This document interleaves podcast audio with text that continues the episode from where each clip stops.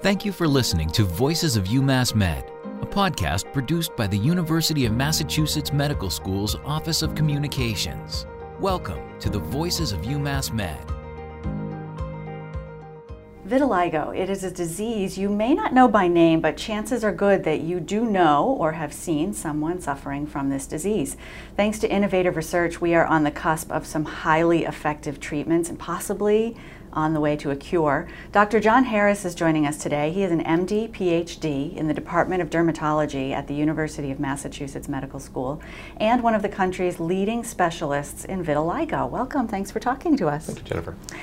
So, as we just alluded to, vitiligo is not uncommon. Can you start by describing um, the prevalence and um, how the disease manifests itself? Yeah. It's often described uh, online and, and, everywhere as a rare disease, and I don't know why, because I think it's just maybe people will care more if poor they call counting. it rare.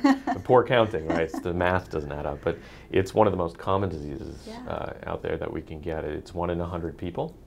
Uh, and so that's a lot of people. And I guarantee everybody listening to this knows somebody, whether or not they know about it. Mm-hmm. So, for people listening to this who maybe can't place the visual, describe visually mm-hmm. what vitiligo um, looks like. Yeah, it, it, it's a disease that causes white spots on the skin. Mm-hmm. It, it's pretty um, clear uh, when you see it. The darker your skin, the more obvious it is because of the contrast. Yeah. Uh, and the white spots are caused by the pigment cells getting, um, getting killed by the immune system. Um, when you don't have pigment cells, you get some, some white skin in that area. And can it change over time? Like, how does it first? Is there a general age at which people sort of first see signs of it, and how does it um, evolve over time? Yeah, so half the patients who get vitiligo do so before the age of 20. Mm. So a lot of children have it. Uh, 80% of those who get it get it before the age of 30. But then you, can get it at any age. So 20% get it after the age of 30, and uh, I've seen all the way up to 70s and 80s people getting it for the first time. And so describe sort of the current treatment. So you're a, both a clinician and a researcher. So mm-hmm. what is it that you're able to offer patients when they come into your clinic? Yeah, we can offer them a lot. I, you know, we talk about research and trying to get better treatments and ultimately a cure, but right now we have treatments that reverse vitiligo. That's the good news. Uh, unlike other autoimmune diseases. Mm-hmm uh, this one's fully reversible in, in most cases. And, and so we use, uh, because it's the immune system causing the disease, we use uh, immunosuppressants to treat the disease. So we have topical uh, steroids, topical calcineurin, inhibitors, um, uh, immune signaling inhibitors that are effective for vitiligo. And, and then probably the best treatment we have is narrowband UVB phototherapy. It looks a little bit like a tanning bed, but it's not.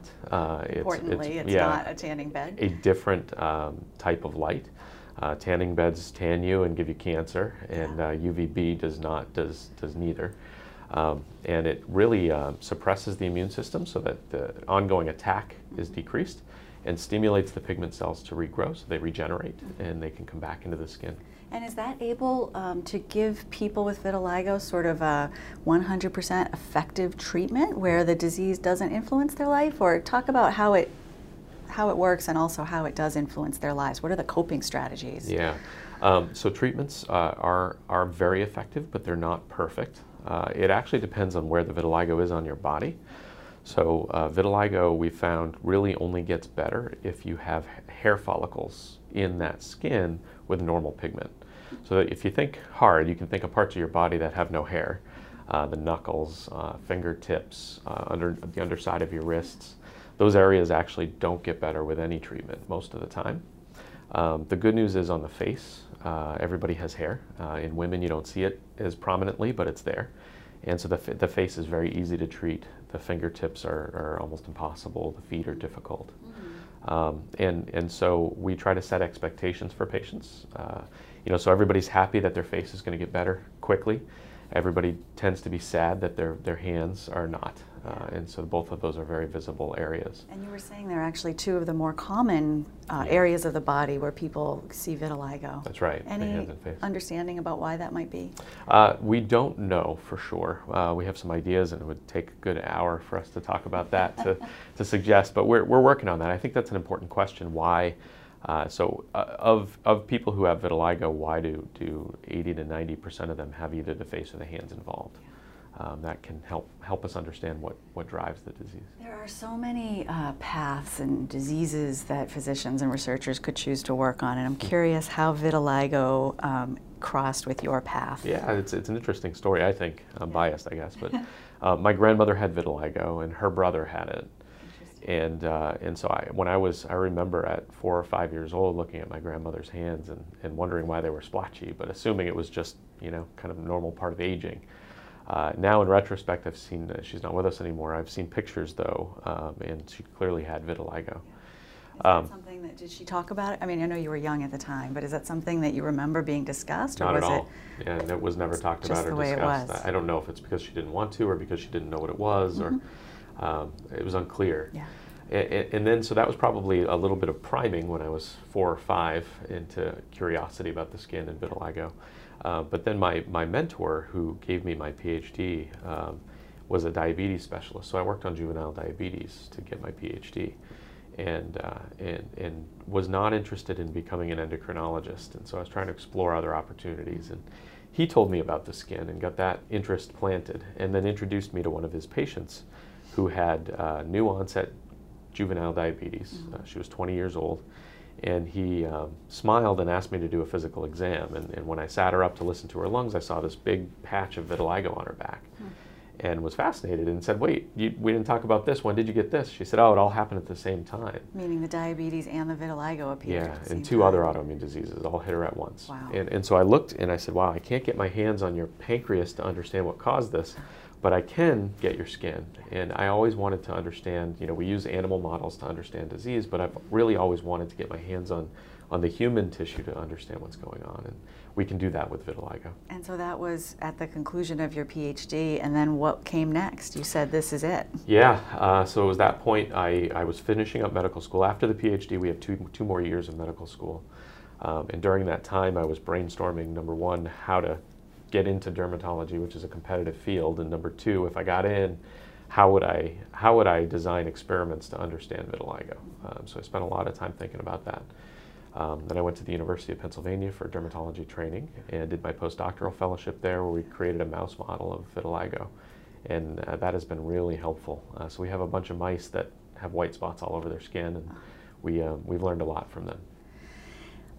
Um, Let's talk about that. So, I mean, when you started your training, it was probably, how different was the treatment even 10, 15 years ago yeah. compared to uh, now? Not very different. Really? So, okay. Yeah, we haven't made a whole lot of progress. We, we um, until recently, but I would say over the last 20, 25 years, we've been using narrowband UVB phototherapy. Um, the length of treatment is pretty interesting. We've been using light therapy for vitiligo for thousands of years. So huh. the Egyptians would take uh, patients and have them sit out in the sun. Uh, really? Uh, sun gives you UVB phototherapy, sure. so it gives you a lot of other more dangerous things. But at the same time, you can get the treatment from the sun. Mm-hmm. Um, and in Egypt, uh, they would chew on these black seeds called bavachi seeds. Egypt and India, and uh, that actually would uh, has a chemical in it called psoralen.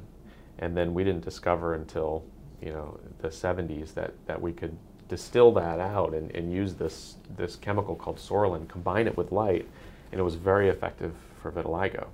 The problem is we know now after 30 or 40 years of using it that it increases the risk of skin cancer pretty significantly. Um, and so while it's effective for vitiligo and people still use it, so in India people will go to their doctor and, and they'll get bavachi seeds or, or they'll get, um, they'll get homeopathic yeah. uh, medicine to put in their bodies that they don't know what's in it and it tends to be the psoralen it's very effective, but it, it, it, causes a lot of risk.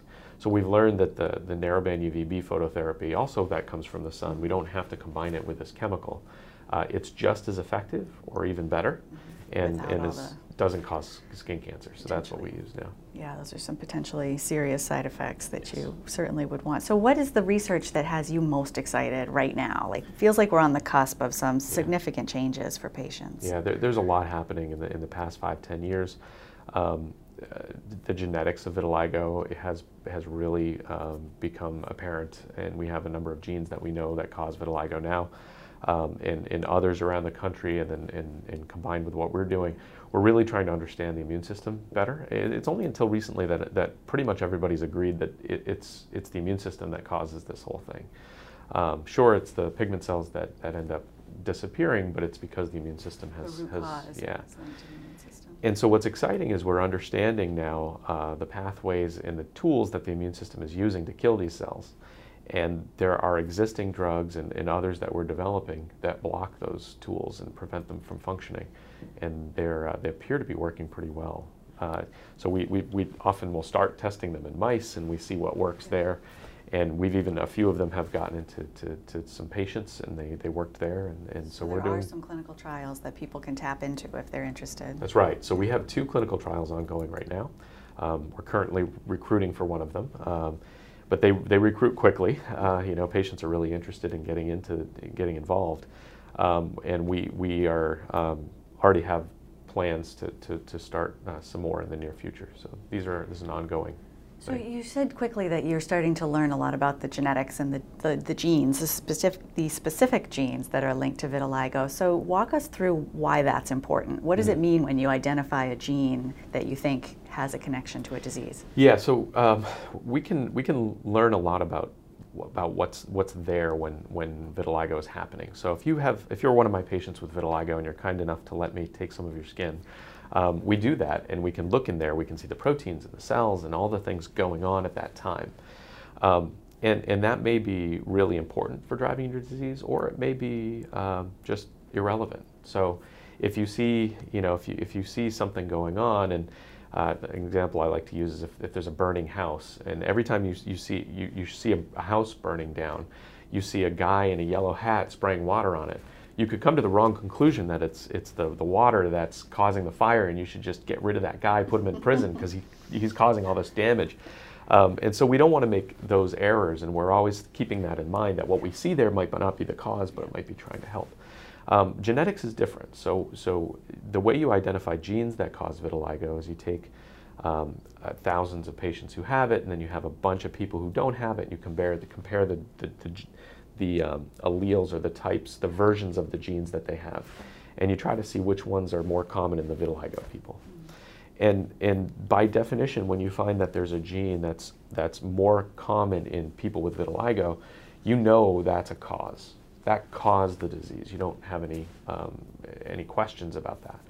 And so I think that there's a lot of value in understanding, well, you know, for example, as I mentioned, 20 or 30 years ago, there was a, a strong debate about whether vitiligo was caused by a melanocyte defect. Is it just a degenerative disease where they just kind of poop out? Yep. or, or is it an autoimmune disease where they're being attacked? And the genetics now, out of the 50 or 60 genes, 50 or 55 of them are immune genes. So I think that that's really helped us to be able to say, well, we know that this is caused by the immune system. You're listening to Voices of UMass Med, featuring the people, ideas, and advances of the University of Massachusetts Medical School. So earlier this year, you um, hosted here at UMass Medical School the largest vitiligo conference that's ever been held, and you had a particular focus on children. So I want to talk, uh, pick your brain as a clinician about what are the challenges that a disease like vitiligo, um, what, what are the patients up against? Yeah. I, so um, we all know that children suffer at the hands of their peers uh, in school. Um, we know that bullying is a big part of life, uh, and, and we're trying to change that as a society. Um, but but you can imagine, you know, you're at your most vulnerable when you're growing up. You're, you're going through puberty. You're so many things are changing. You're you're trying to figure out who you are, and and you look different from from everyone. Um, and, and and that can be really a challenge. Uh, I had parents who um, who brought their 14-year-old son in to see me, and uh, you know I was trying to explain what vitiligo was, and uh, and they had you know I said it, it's actually similar to other autoimmune diseases like diabetes. You know he he could have diabetes, and they said oh we we would much rather he had diabetes, and I said really because that could kill him, and. And they said, "Yeah, but um, you, we could hide that. He, he'd be able to get married. His sister would be able to get married. Um, the social implications of having vitiligo can be steep. Um, Particularly in some cultures. and, and yeah, in some cultures. So this this was a, cult, uh, a family from India, um, and I hear this a lot. Um, and and so, but even beyond the strong social stigma, cultural stigma, uh, you can imagine. So I, I mentioned that the hands and the face are the most commonly involved. So those are the most difficult to cover. You know, if you have psoriasis as a, as a kid, Um, it, it can be really devastating for you, but rarely affects the face and, and rarely affects the hands. So while it's a skin disease you wish you didn't have, you can cover it, and your friends don't have to know that you have it. Um, if it's right in the middle of your forehead, uh, I had a three-year-old girl brought in by her parents, and she had a, a, a, big white spot right in the middle of her forehead. And her parents were in tears, and they said, we brought her to Macy's and we showed her uh, a makeup that you can use to cover it up. And, and they helped us at the makeup counter to put the makeup on it, and it hid the, the, the white spot. And she looked in a mirror and she said, Mommy, I'm finally beautiful. Aww. And she said that the parents just broke down into She's tears. Three years old and three already years old. coming up against that. Mm. So, um, so let's talk about makeup for a second. Is that something that you see a lot of your patients turning to just to um, kind of get through the day yeah, more an, comfortably? It's an option. Um, typical makeup doesn't work. So typical makeup, you know, it's very hard to cover a completely white spot with, with regular makeup. There are products out there that are made specifically for this. So either to cover a tattoo or to cover vitiligo. Um, they, are a combination of liquid with a powder, and, and they, they, the powder fixes it, and it's long lasting and it's thick, so you can cover that real sharp contrast. Um, but there's always the problem is it, it's never um, completely dry, and so it'll rub off on things and rub off on, on white, you know, shirts and on the collar. And uh, it's a challenge. It can take an hour or more to put on every day, um, and and doesn't always completely cover. And, and so it's it's it's not that simple. Although there are products that help. But it certainly leaves um, a lot of possibility for future treatments that could improve on that yeah, quality patients, of life. Patients really, they, they almost never want me to hear to hear about makeup. I, I bring it up as an option, and, and, no one's ever interested in that. I think if they were, uh, they probably you know would be using it already, and and, and so it, it is not a simple solution. Um, I want to ask you if vitiligo causes other side effects or other health impacts. You talked about a diabetes connection, which mm-hmm. I think is really interesting, but um, if, even if you um, just had vitiligo, mm-hmm. are there other impacts to your health? Yeah, in, in different categories. So I talked about um, diabetes, I mentioned that there's a genetic overlap. There's also a strong overlap with uh, Hashimoto's thyroiditis. Mm-hmm. So it's an autoimmune disease of the thyroid. Um, and that's actually a pretty common autoimmune disease in the population too. It affects 3% of the population. Wow. But if you have vitiligo, um, 20% of vitiligo patients get it. So there's a strong connection with other diseases, um, as, as I mentioned, the thyroid, uh, diabetes. So when you get a patient with vitiligo, you don't necessarily hear that all their family members have vitiligo, but they have autoimmune diseases. You know, grandma had had um, thyroid disease, and their cousin has, has diabetes, and somebody else has pernicious anemia. And, and so vitiligo is, that's what happens. It's this family of autoimmunity that, that, that affects them. Um, in addition to, to being at a higher risk for getting another autoimmune disease because the genetics are really making the immune system strong, and when it overreacts, it causes autoimmunity. Uh, there are, interestingly, pigment cells, melanocytes, not just in your skin, they're in your hair follicles, mm. they're in your eye, in your inner ear, and in your brain, and in your heart. There are rare types of vitiligo uh, where those other areas can be affected, and so patients can go blind. Um, they have meningitis-like symptoms, severe uh, injury to the brain. Um, we have some evidence that patients with vitiligo lose part of their hearing faster than others. Um, we don't have any evidence yet that, that it affects the heart, although we're now you know, interested. We don't know what the melanocytes are doing there. And, um, and so there, there are more widespread effects than, than the simple uh, impact it has on the skin. All the more reason to invest in that research. Right. So I, I, do want to ask you, people of a certain age, of course, will remember Michael Jackson, the yes. you know pop singer, um, who who passed away uh, almost a decade ago, I think. I want to talk about him because his case was probably the most famous that right. in some ways put vitiligo on the map. And I wonder if that's um, your perception of it and, and if you can talk about what his example, being so public, did for right. awareness of this disease? Yeah, so vitiligo and Michael Jackson is very complicated for a number of reasons. Um, I wrote a blog uh, about Michael Jackson. You know, did he really have vitiligo? And I get hundreds of people visiting and reading that blog every day. Really? So yeah, it, it's it's it's of still of huge interest. And anytime Michael Jackson or his family comes into the public eye, that you know we get thousands of hits, you know, a day on that.